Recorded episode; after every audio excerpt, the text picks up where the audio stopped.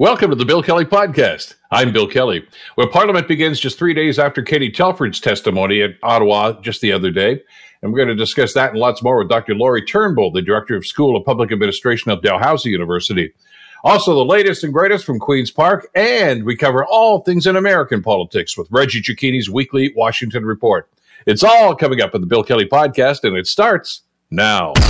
Today on The Bill Kelly Show on 900 CHML. To begin with, as we said, it's uh, back to work for our Canadian members of Parliament after a little time down, and of course, uh, after the uh, work of the the parliamentary committee that was looking into uh, well foreign interference, and as uh, Stephanie Taylor reports, uh, well, you know, the, it got hot and heavy during the testimony over the last couple of days, and we're going to find out just how much of the uh, that that testimony that uh, the uh, basically was being driven by the opposition MPs on that particular committee is going to impact question period today. Here's Stephanie Taylor's report. These matters are extremely sensitive. And the law limits what I can talk about in this public setting. Katie Telford, the Prime Minister's Chief of Staff, warned MPs she couldn't speak to specifics on who was briefed on what and when. That frustrated committee members like Conservative Michael Cooper, who said Canadians deserve answers on direct questions of interference during the past two federal elections. I can't speak to that, Madam Chair, in terms of the specifics. Uh, an ever convenient uh, non answer. Telford says MPs only have a few more weeks to wait until former Governor General David Johnston delivers his recommendation on whether Trudeau should call a public inquiry, a move opposition parties accuse him of stalling. Stephanie Taylor, The Canadian Press, Ottawa. And that's where we're going to begin our coverage uh, about what's going to be happening in Ottawa. And to do that, we're so pleased to welcome back to the program Dr. Lori Turnbull, the director of the School of Public Administration at Dalhousie University. Uh, Lori, uh, thanks so much for the time. It's a, a, wonderful weekend and now a chilly Monday, which I guess is kind of fitting heading back to Parliament because it's kind of frosty on the opposition side these days, isn't it? Oh, for sure. You're right. The weather shifted just in time to create this sort of cloud over what's going to happen over the next few weeks. Yeah, for sure. You, there's work to be done here. We'll talk about that in a couple of seconds. Some pending legislation that's uh, uh, very important and very controversial, too. But I got to figure that uh, Mr. Poilievre and, and, company are going to be focusing on, on Telford's uh, testimony, or as they call it, non testimony uh, from last week. Oh, for sure. I mean, the conservatives were the ones who were really calling for Katie Telford's testimony. She's the chief of staff to the prime minister, and they wanted to, um, you know, like ostensibly get some answers from her about what the prime minister knew and when. But of course, they knew as well as everybody else that she wasn't going to be able to tell anything that we didn't know already. She's she's bound by law. She can't come and give away state secrets. And so they ask her question after question and then say, oh, well, look, you know, we tried to get answers from this woman and we didn't. So I'm assuming that the next step is going to be to call the prime minister to the committee. Well, uh, which may or may not happen, I suppose. But I mean, uh, as you and I talked about last week uh, in anticipation of this testimony uh, from Telford, this, this, was politically oriented. I mean, as you say, the, these are not dumb people on the other side. They, they know that, that she's bound by her oath and she's not going to talk about this. It was really trying to embarrass the government, wasn't it? Exactly. They're trying to to point to the all the time she said I can't answer that and say, look, their government is hiding something. And I think that's why um, Ms. Telford spent the first part of her testimony, like her opening statement, which which she, you know, it's her own remarks she delivers, not in response to a question. And she was talking about the security process and the process by which uh, sensitive and secure intelligence is handled internally by the prime minister's office, by her, how she briefs the, the prime minister, what the protocols are, so that people would understand why. Like, I think she was setting that up to then be the context and the background for why she wouldn't be, an- be able to answer follow up questions. She also spoke to the fact that leaking intelligence is dangerous and, um, you know, not good in the public, not good for the public interest, not good for national security. And so I think sort of giving some attention to how this all became a story in the first place, you know, and pointing some attention to the fact that allegedly this has all been leaked by a CSIS agent. So I thought it was it was interesting the way she set that up and the way she went through that, you know, in, in detail as much as she could, again without actually giving any information that's sensitive. Exactly. And uh, to try to get some perspective on this, uh, speaking of CSIS, uh, the former director of, of CSIS, uh, Ward Elcock, uh, was asked about the testimony afterwards. And he said the whole idea of calling Telford to the committee was, in his words, almost kind of silly. Uh, he goes on yeah. to say, to be perfectly honest, I never thought this had anything to do with reality. The call for Katie Telford to appear has been more than anything else political grandstanding. Now, that's the former head of CSIS. So they understood just how silly this whole thing was. Oh, 100% because like it, it, was weird to me, even from a political standpoint. Like I, I agree with him 100%. This was just political. This had nothing to do with actually finding out more about foreign interference. This has nothing to do with any sort of evolution of the role of minis- like the the meaning of ministerial responsibility. It has nothing to do with that. This had to do with the conservatives wanting to show that they could, you know, kind of drag this, the chief of staff to the prime minister before the committee and then set her up to be to have to give non-answers to a bunch of questions for two and a half hours. But even politically, I think that the payoff for this for the conservatives is going to be close to nothing. Like I don't think this is a big win for them. I don't think it's a big loss for them either, and that most people um, weren't paying attention to this at all. I would assume, especially on a beautiful Friday afternoon. And you know, like this isn't this isn't going to be a big cash in for them. I can't, but seem to just get out of hand where the escalation around is she going to testimony and or is she going to testify? And the liberals are filibustering and the NDP get all ginned up. And I'm like what is going on? Like this is an all you know this is so much hype about something that's going to be at nothing. And you know she answered as she could and that was the end of it. So to me it's kind of a nothing well, and they're putting their spin on it anyway, as you expect. I suppose they would. Uh, uh, Michael Barrett, who's one of the conservative members of the committee, uh, says uh, afterwards she was unable or unwilling to even acknowledge that the prime minister had even read what was in his daily package. Well, that's that's simply not true because the clip they ran all Friday evening on the on the national newscasts was Telford saying that he reads everything uh, and asks questions about it. So, uh, you know, but that was their talking point before it, and why change now? But so that's a 10 second clip that they want. That's their their soundbite for it. Uh, but it just, I think, shows how desperate they were. And, and by the way, just let me uh, again reiterate I, I, still think there should be an inquiry into this. I'm not suggesting the liberals are off the hook by any stretch of the imagination. Uh, but this was a fishing expedition, and they knew that there was nothing in the water here, they, but they just wanted to go through this anyway. I think you're absolutely right. And I think the talking point piece is key here, right? Like it didn't matter what she said.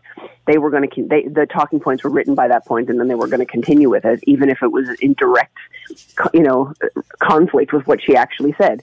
And I also think to the extent that anybody's listening about, you know, what the chief of staff to the prime minister's testimony was, they're listening to, um, you know, people like Pierre Poilievre talk about it. They're not necessarily watching it themselves. And so they're kind of like setting themselves up to be like the, the conservatives are setting themselves up to be the spokespeople to, to people about what actually happened and what she actually said. And so, you know, they may be talking to a constituency of people who who this matters to them. You know, you can see some parallels between the way the conservatives are responding to Telford's testimony, the way they're treating David Johnston, which is absolutely appalling, with this, you know, letter on on the uh, Poilievre's letterhead where he calls him like rapporteur in, in quotations instead of right honorable, which a former governor general is for life. Like that sort of thing. What is this? Is it a kind of anti-elite, um, you know, thing that, that they think they're going to be able to do to impress their supporters and and raise money on this kind of thing when it's it's just uh, I don't, not not a great moment, Bill. I don't think in political communications in our time. Yeah, but this is Poilievre. I mean, that's that's the game plan, mm-hmm. isn't it? He attacks institutions, and uh, you know, yeah. just like a famous politician south of the border had, had kind of made his hay doing that very same thing you know, wanting to have the CBC branded as a government funded uh, age, you know, Poilievre is a government funded uh, media source too, for God's sakes, but he doesn't want to go down that road, does he? I mean, he's never drawn a paycheck that wasn't signed by the, the government of Canada, and and he's got his Twitter account, which is funded by the government of Canada, but at the same time, he wants to slam the CBC because it's kind of the thing to do on that with that constituency. Well, that's it. Like he, I mean, they're clearly focus grouping this stuff. They're clear. They must be seeing some kind of a of a benefit, even if it's a small one, on attacking institutions and the people who populate them. I just don't know how that's a winning strategy for somebody who wants to occupy the like one of the highest offices in the land. What are you going to do then if you become prime minister? Are you going to cut your own office down? Like it's a bit bizarre to me. And we see again, as you say, we see these happening in other countries. This sort of modern populism, which is really about like high cynicism and suspicion of the role of government in our lives and questioning every part of it. And so he keeps doing this and sort of rotating around different institutions, as you say, whether it's the Bank of Canada, um, David Johnston, CBC, whatever it is. They, he puts this sort of, you know, horns and a tail on all of them. But what is he going to do when he's actually there?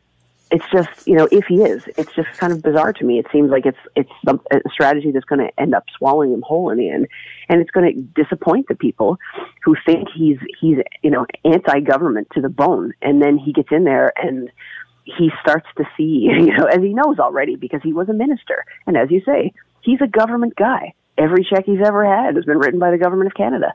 So the fact that he gets away with this and he's not called out for it, I don't get it. Some conservatives are calling him out but the, you know, it just seems like he's he's gone far, way too far on this line of argument without really kind of being put in his place about it with respect to you know his own employment, his own career over his whole life. Well, I mean, you know, let's face it. If there's a Prime Minister Poilievre, first of all, he's going to tear apart the Bank of Canada. He's going to blow up a CBC uh, and replace them with what? Well, he hasn't said, but you know, he's he's thinks anyway. I guess he's scoring points. It, it reminds me. The classic example of this was years and years ago uh, when Preston Manning was running, uh, was the Alliance Party at first and then the Reform Party, and, and, said, you know, he says, if I become leader of the opposition, I will refuse to live in the official opposition residence. I'm not going to do it. And you know, and he actually, the next election, did become the leader of the opposition. He, I guess he went through the front door and said, "This is kind of nice. I'm, I'm, I'm staying." Oh, yeah. uh, you know what they say and what they do are two different things a lot of the time. It, exactly, and perhaps they just sort of bank on people forgetting about that. But I think, you know, maybe some people do, but a lot of people don't. And then you start from this unenviable, unenviable position of trying to figure out how you're going to navigate leadership of these institutions that you've been cutting down for a while.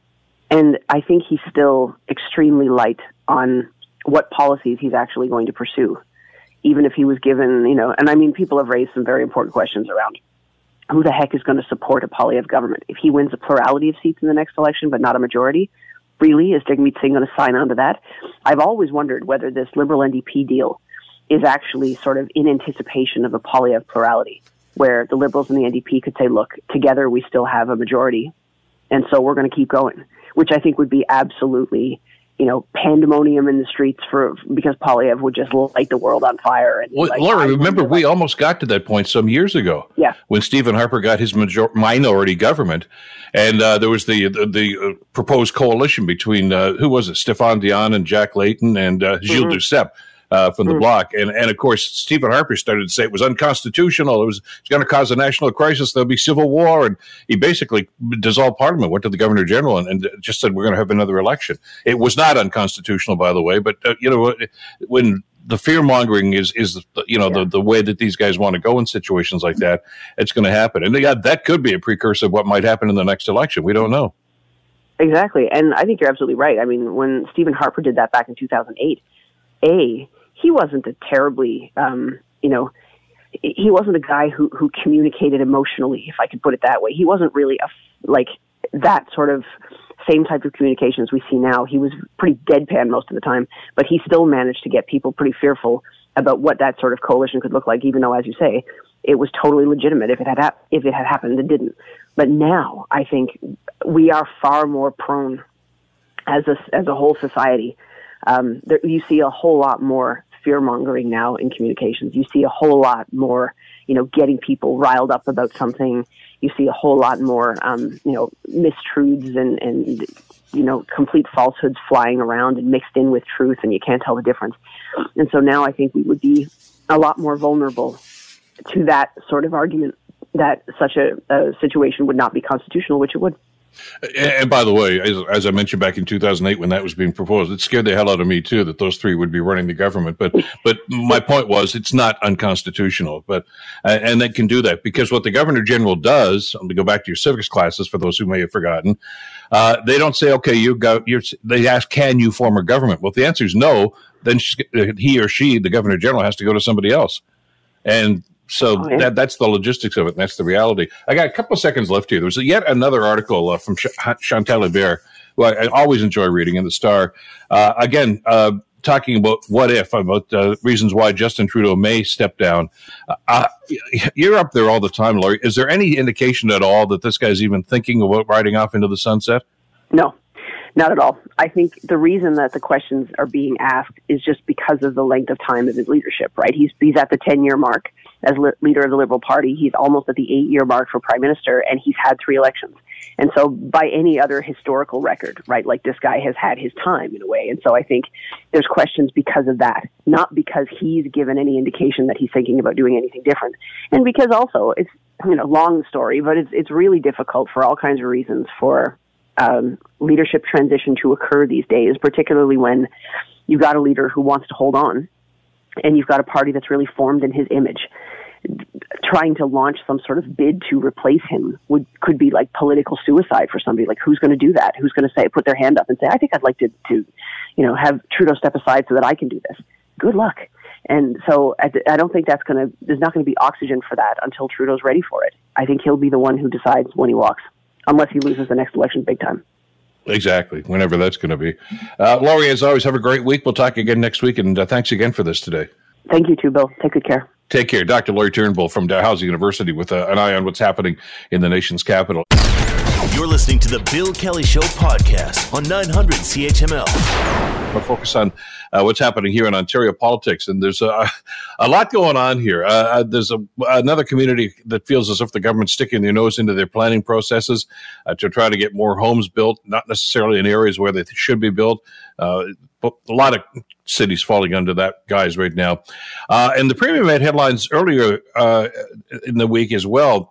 Uh, Doug Ford says he likes this idea of moving the Ontario Science Center from East Toronto, where it's currently located, of course, that's just off the, the Don Valley Parkway, to a downtown site at Ontario Place. Now, it, it's interesting here because he's uh, kicking a couple of problems uh, down the road here.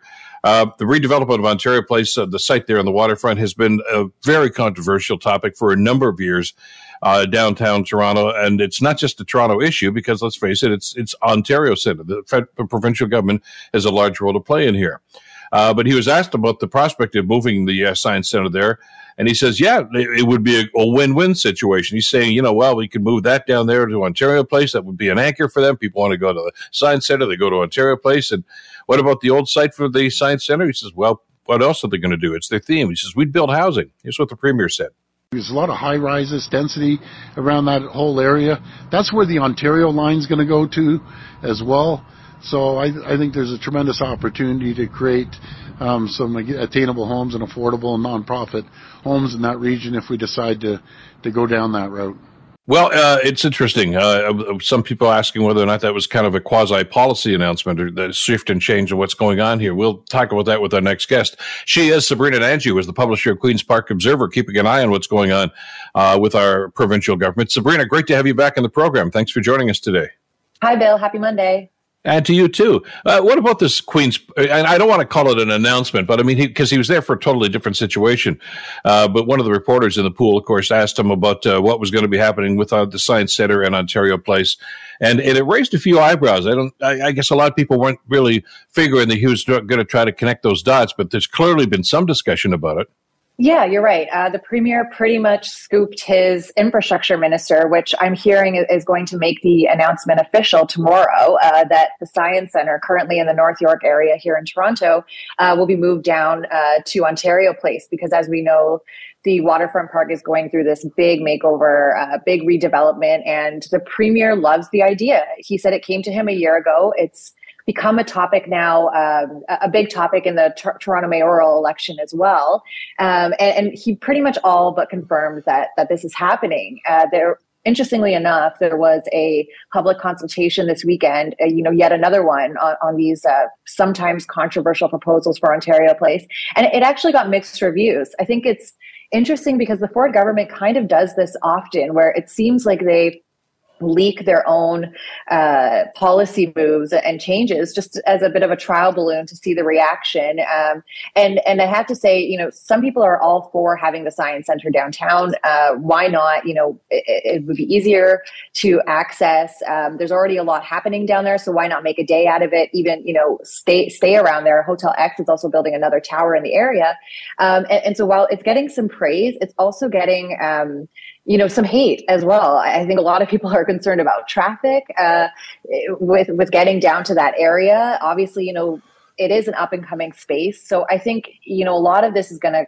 matter on the rollout of it and putting it into practice. But in terms of is, is this happening? I think you can you can bank on it uh, being official tomorrow. Uh, but they're running out of ideas for Ontario Place, though, aren't they? I mean, you know, th- this has been a, a, contentious subject, and you've been reporting on this for a long, long time now.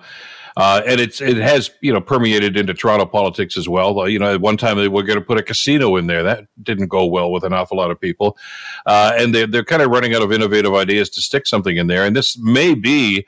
Uh, as much as you say there's some pushback on it, it may be the only logical solution for them at, at, this stage anyway, unless somebody comes into the last minute and just says, you know, here's a, a ton of money, I want to build X here. But that doesn't seem to be in the cards. No, and you know this has been a long, uh, a long project in the works here. I think a lot of people kind of want to get a move on, um, even though there has been some pushback, and in particular over Therme's uh, private spa and wellness center. It'll be a water park too. Uh, obviously, that company has had to even change their proposal a few times to have more public space because of the the pushback here.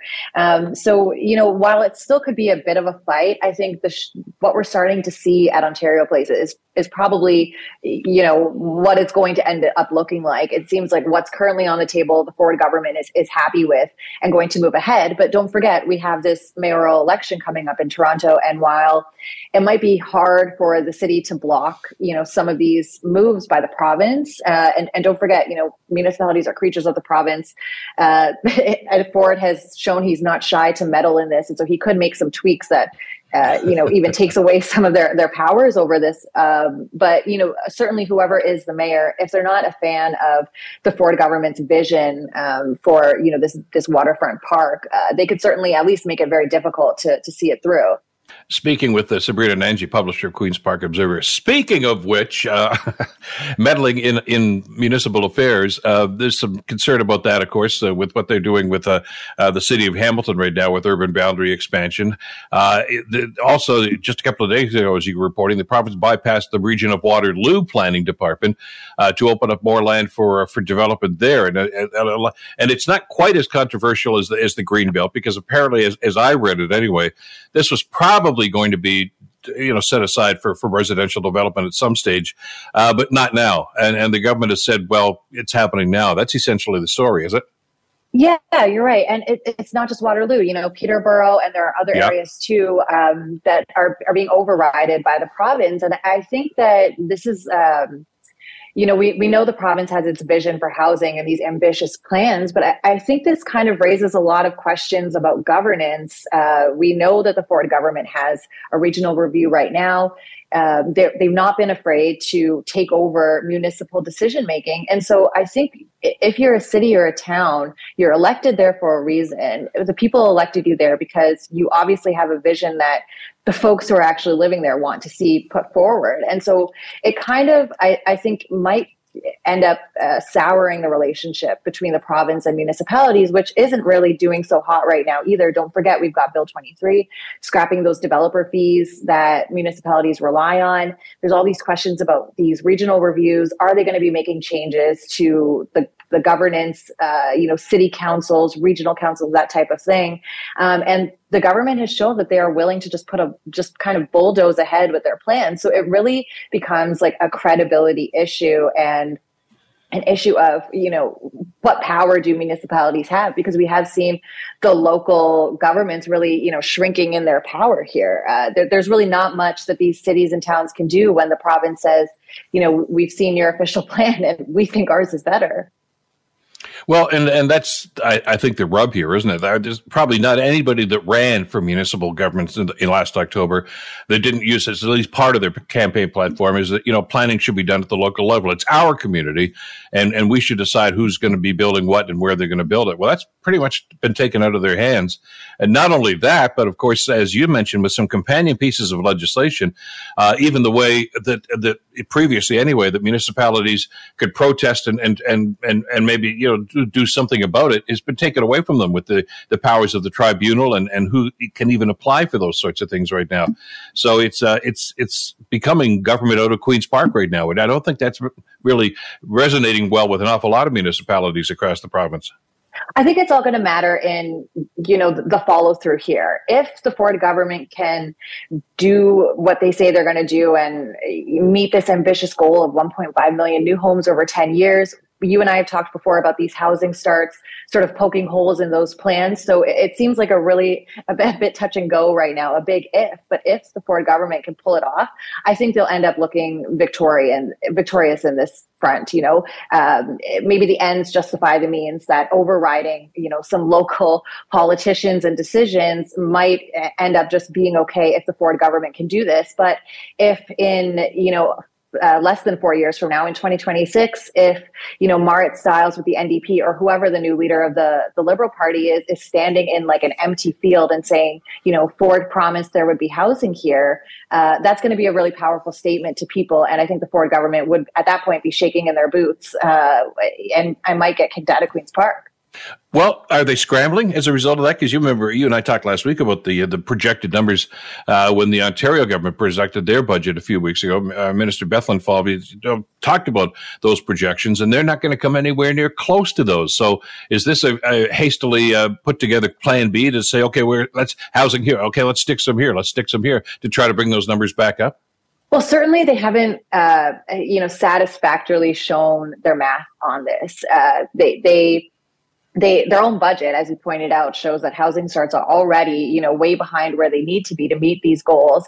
And they tell us that those are based on private sector projections. Sure okay we can we can agree with that but they haven't really shown us the numbers when taking into account their own policy changes. And you know they have policy experts uh, on their team here you know bureaucrats on the technical side that could probably project out these types of things. And so i'm sure that uh, the the budget watchdog in particular is, is probably going to be looking into this and keeping a close eye on, on some of this and could, could probably have more access and, and behind the scenes information to really tell us you know is this doable um, and of course you know you we can ask the fao the financial accountability officer uh, their, their thoughts on this. But um, I've heard that some MPPs have requested a more in-depth report uh, on this, which you know MPPs have that power. They can request from the budget watchdog uh, an in-depth report on this, and, and really you know look at if the government can can do what it says it's going to do.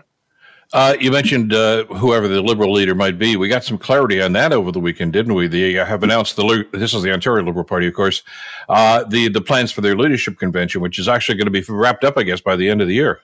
Yeah, that's right. We'll be getting a new Liberal captain by December 2nd. Uh, they laid out the rules of the race this weekend. Um, and, and, a lot of it sounds familiar. A lot of it is kind of a repeat from the last time, which actually wasn't that long ago in 2020 when we saw Stephen Del Duca come to power and then resign after another brutal election showing. So, uh, for the potential people who want to be Liberal leader, so far, that includes, you know, MPs Nate Erskine Smith, Yasir Naqvi. Over at Queen's Park, there's Ted Hsu, Stephanie Bowman. Uh, you know, Bonnie Crombie is also a rumored contender. It, it's a crowded, you know, early field, but those folks will have to cough up cough up $100000 to join the race plus another 25000 um, and you know there's a lot of uh, deadlines coming up very soon so i think that the race is going to start to sh- take shape over the summer and is actually quite brilliant from the liberals because the summer is typically slow news time but because they will be really in the thick of their leadership contest, a lot of us will be paying attention to it, writing about it. They'll get a lot of headlines and a lot of buzz. Um, uh, you know, the new leader will be able to build up their profile that way. Um, and that's something that the NDP, you know, arguably their other competition at Queen's Park, besides the Conservatives, didn't really get because Marit Stiles was just acclaimed automatically. And it was rather a bit of a snooze fest, you could say, compared to the Liberals who are scheduling five leadership debates. So prepare to hear a lot about the grits. What are you hearing about Bonnie Crombie? Bonnie, uh, just to remind listeners, of course, is the mayor of Mississauga. Uh, what is it, the third, fourth largest city in the country? Uh, she was a former MPP, former cabinet minister, of course, in a previous level of administration, and left that to go and run for mayor. Do you leave a, let's face it, a prestigious job like that to, to run a party that's in third place right now and struggling to find out exactly who they are? Because I'm hearing – from some of the folks I know, the liberal insiders. These are the backroom people that I, I, talked to a couple of weeks ago, and they said it's hers to lose if she wants. To, if she's in, she's she's she'll win it. But uh, she doesn't seem as if she wants to jump. Well, I, I, I have heard both sides. You know, um, not too long ago at the Liberal Party convention, um, which Bonnie Crombie attended, you know, she said she was there to talk about Mississauga and mayoral issues. But you know, folks close to her, including her family, were saying, "Yeah, you know, we want mom to run." Uh, and and there are a lot of Liberals who agree. You know, we've talked about her before. Bonnie Crombie would be a great foil to Doug Ford. She really has held his fire to the feet. She knows how to hold him accountable, and she's very good at getting under her skin. We've seen him call her out specifically um, over the scrapping of developer fees. I think what would push Bonnie into the race is what happens with this regional review. Um, there's been buzz about a potential mega city of Peel, you know, maybe combining Brampton and Mississauga and Caledon. Uh, that is something that the Ford government is considering, but of course, nothing is set in stone. Um, you know, Bonnie Crombie has already been pushing her city to be more independent, more single tier. Uh, and so I, I, think that if this happens, she would probably move on from the civic arena and make the jump to Queen's Park. But it, it's early days yet. You know, they they the candidates have until September to sign up. They need a lot of time to raise this money. But that's the only um, disadvantage, let's say, for, for Bonnie Crombie is that she would be a, a late late in the game contender, and other folks like Nate Erskine Smith, Yasir Naqvi, they have been spending these past months fundraising you know, going out there touring the province, meeting people. So, so they've really been working on their ground game. But as you said, you know, Bonnie is a very high profile person that even if she was to start the race late, I, I don't think it would be a huge disadvantage to her that idea of the super city, I, I, know we're just about out of time, but it just intrigues me because uh, we talked about this, uh, I guess, before the election. And you're right, the, the, Ford kind of backed away from that,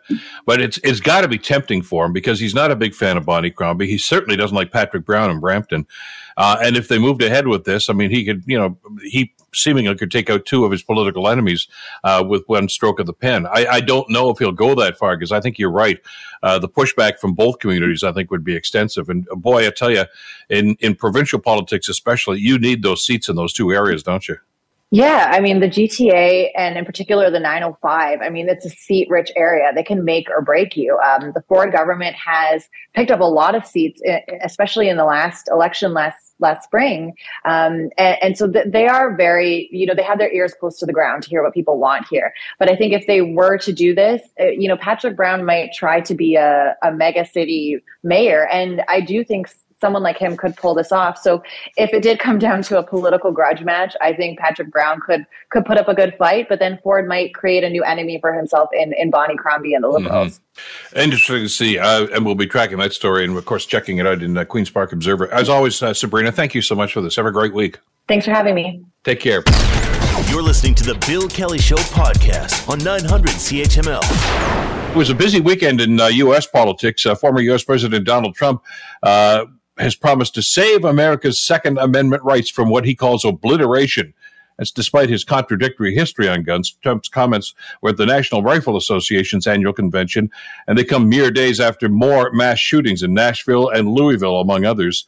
Trump says that if he's reelected to office, he will continue to fight against firearms restrictions. I was proud to be the most pro gun, pro Second Amendment president you've ever had in the White House. I think that's been acknowledged. And with your support in 2024, I will be your loyal friend and fearless champion once again as the 47th President of the United States.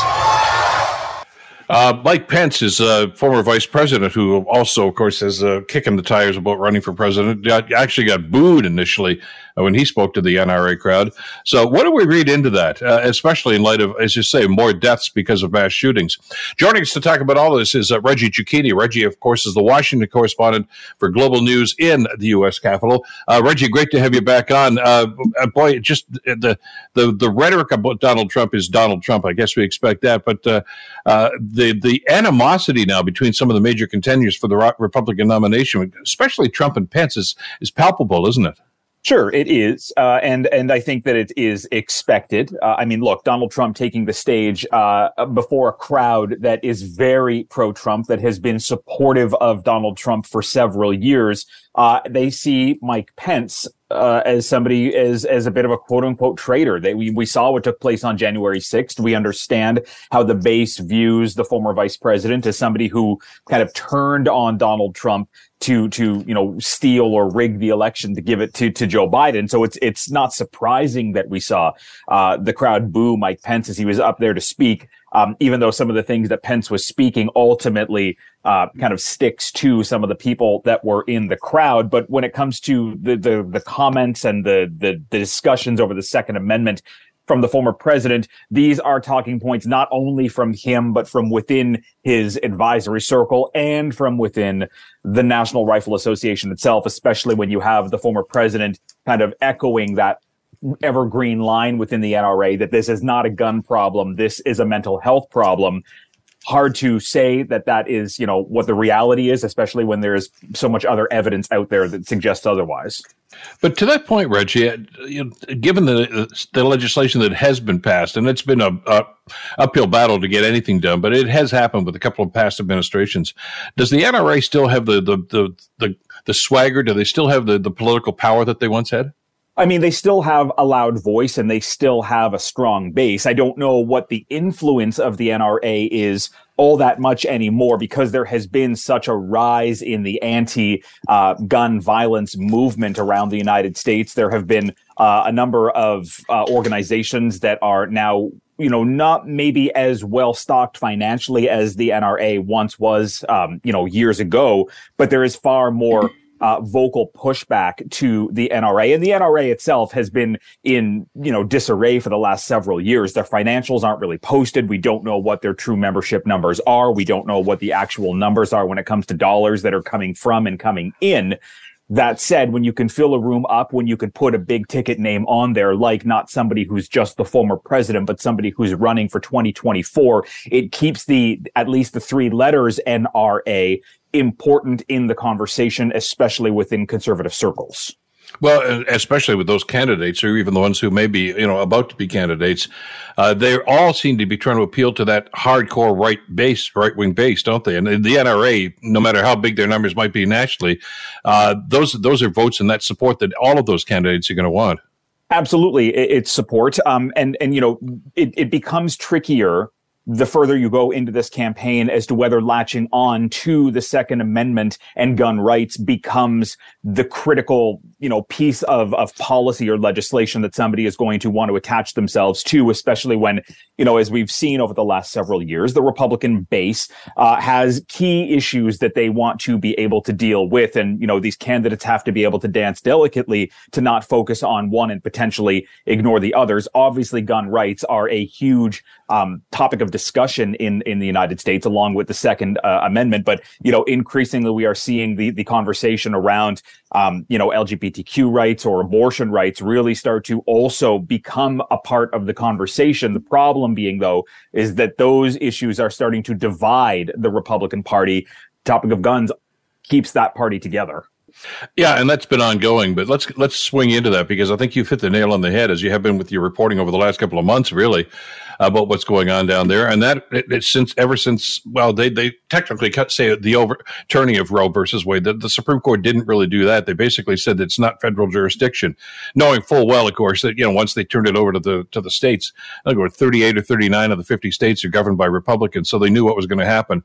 And and now you've got Ron DeSantis basically trying to out Trump Trump with the legislation that he's pushing in Florida right now and and it could become problematic for not only the Republicans but for DeSantis himself. And you know, always worth pointing out, Ron DeSantis is still the Florida governor. He is not um, a, a, member of the the kind of race towards 2024 at least yet. He has not put in uh, his candidacy for for fact. It is still just kind of widely speculated. But the the moves that Ron DeSantis has been making over the last couple of months and even the last couple of days um, pandering towards some within the Republican base are not sitting well more broadly, not only within the base, but also with the donors. And all we have to do is look back to uh, last week when the Florida governor signed a six week ban on abortion, despite the fact that his 15 uh, week ban is still being fought out in the Florida courts. The six week ban, it would be one of the most restrictive in the nation. It effectively cuts off abortion access now to something like 20 million people of reproductive age in the South, where their own states have cut back on restrictions. And this isn't sitting well with some donors. In fact, one of the most um, influential donors within the Republican Party says that this may even be too radical for him and he may pull back from DeSantis. So there appears to be a line in the sand, as murky as it might be, when it comes to how the Republican Party views the matter of abortion. Well, and, and you got to wonder about their their headspace here, because uh, I've seen that as, as, you've been reporting about some of the pushback. Uh, one of the most latest, uh, latest, I guess, is is, uh, is Governor Sununu, uh, who's worried about this. He's a Republican, second generation. His father, of course, was a key advisor in Republican administrations of bygone days. Uh, but he's still a quote unquote Republican, and he's he just finds it revolting that these guys are taking to the stand they are, including what he calls a personal friend of his, Tim Scott, who announced he was going to be a candidate. He was kind of testing the waters, and again coming up with a very controversial uh, policy on abortion right now that uh, that you know Sununu says is going to turn off even you know hardcore Republicans it really could put these Republican candidates in a difficult space. Um, you know, not just in the nomination process running up to um, you know, that point. But then if that person becomes a nominee running up against whoever the Democratic nominee is going to be, likely Joe Biden and the just vocal segment of the Democratic part of the United States. But within that bill, when you have some Republicans pushing back, this is not kind of a small fringe part of the Republican base that is feeling uneasy with the Republic, uh, with the abortion conversation. Uh, the recent polling as late as last week, late last week, showed that something like 51 or 52% of Republicans are against having states uh, deal with restrictions when it comes to abortion and believe that this should be something that is done at the national level. And yes, you have members of re- the Republican Party in the House trying to do something about that. You know, it would likely run into resistance in the Senate with the president.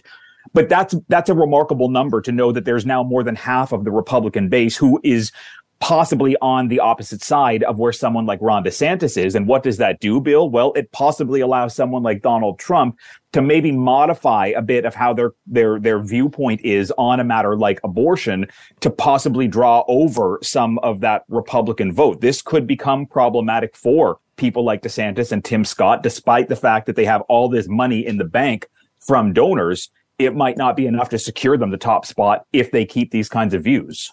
But you know, from a political standpoint, and you, I had you and I have had this discussion in the past. Those people to the extreme right you know, that are pushing Scott and, and DeSantis and others, they're they're in their side anyway. They're not going anywhere else. Uh, but but yet they seem to pander to them, uh, probably at the expense of of moderate Republicans. And I know that's not a phrase we use very much these days, but I mean, you, you know, you you do the research on this. There are still moderate Republicans, not just Mitt Romney, but others, uh, not just elected officials, but state officials. In other words, that are very fearful of what this is going to mean in the general election in a year and a half, two years, I guess now. Sure, it does. And, and look, the polling, at least, you know, uh, polls are a dime a dozen, and you have to look at them kind of with a, a, couple of grains of salt here. But if you look at, you know, targeted polls, there was just some that came out uh, for swing states like Pennsylvania and Arizona. Those individual states, even though only about 500 people were talked to, show that they would choose DeSantis over Donald Trump when you broaden this out nationally, uh, the numbers you know, put a better idea as to where the picture is, especially in a broader conversation about something like abortion.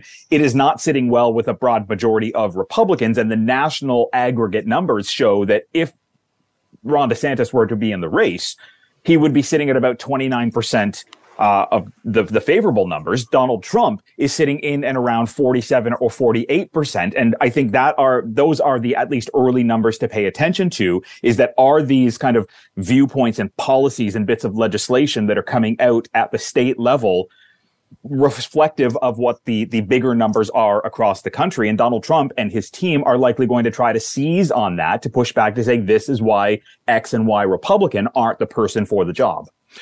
Is the concern here, though, with the, the brain trust for the Republican Party, and again, it's at the both federal and state level, uh, the disenchanted Republicans, if if they continue to go this way, they, they, I don't think the concern uh, is, is that they're going to go and vote Democrat. They're just going to stay home. I think that's a that's a real possibility, um, and I think that if you look at what the what the polling shows, disenchanted Republican now has two different meanings. You have disenchanted kind of con- old school conservative Republicans who aren't feeling comfortable with someone like Donald Trump or Ron DeSantis that could find themselves voting for um, the Democrats, but you also have these newfound disenchanted Republicans who feel that the old school Republican Party is starting to turn their back on them, and maybe they're the ones who run towards Ron DeSantis or or Tim Scott, and what you end up with is a bit of a split vote here. And and how does that play out for Republicans? Well, we would have to wait to find out. So I think disenchanted is is a word to look at in how it's impacting a a Republican Party that is incredibly split. It was already split during the Trump years. It's now that parts of that Trump faction are splitting even further off, and that could pose a problem for whoever is going to try to be the nominee.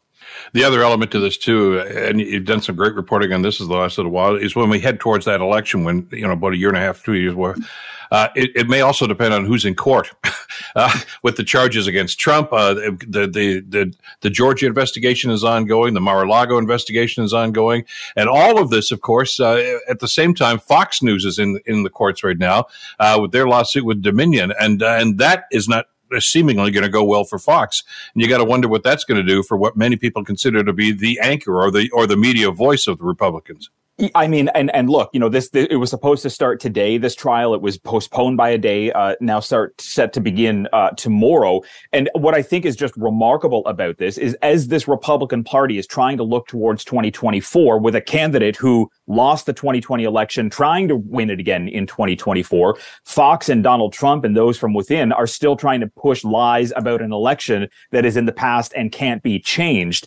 Um, and this could pose problems for Fox News going forward. Look Dominion is looking for more than a billion dollars uh, in what they believe are damages. They're also potentially going to look for some kind of changes or mea culpa editorially, at least within Fox News. Uh, this is going to be a difficult case for Fox to try and push back because the judge has already said, look, the jury will be instructed that everything you said about Dominion and everything about the the, the election was a lie. And that's going to be a hard hill for Fox to be able to climb over, even though Donald Trump this morning on his social media account is pushing back on you know, doubling down on the claims that 2020 was stolen and was a lie and that Fox News should have done more to secure Trump that win. This is going to be a monumental six week trial that ultimately could, you know, set a new precedent on what journalistic standards look like when it comes to what is being reported on and the truth that needs to be there.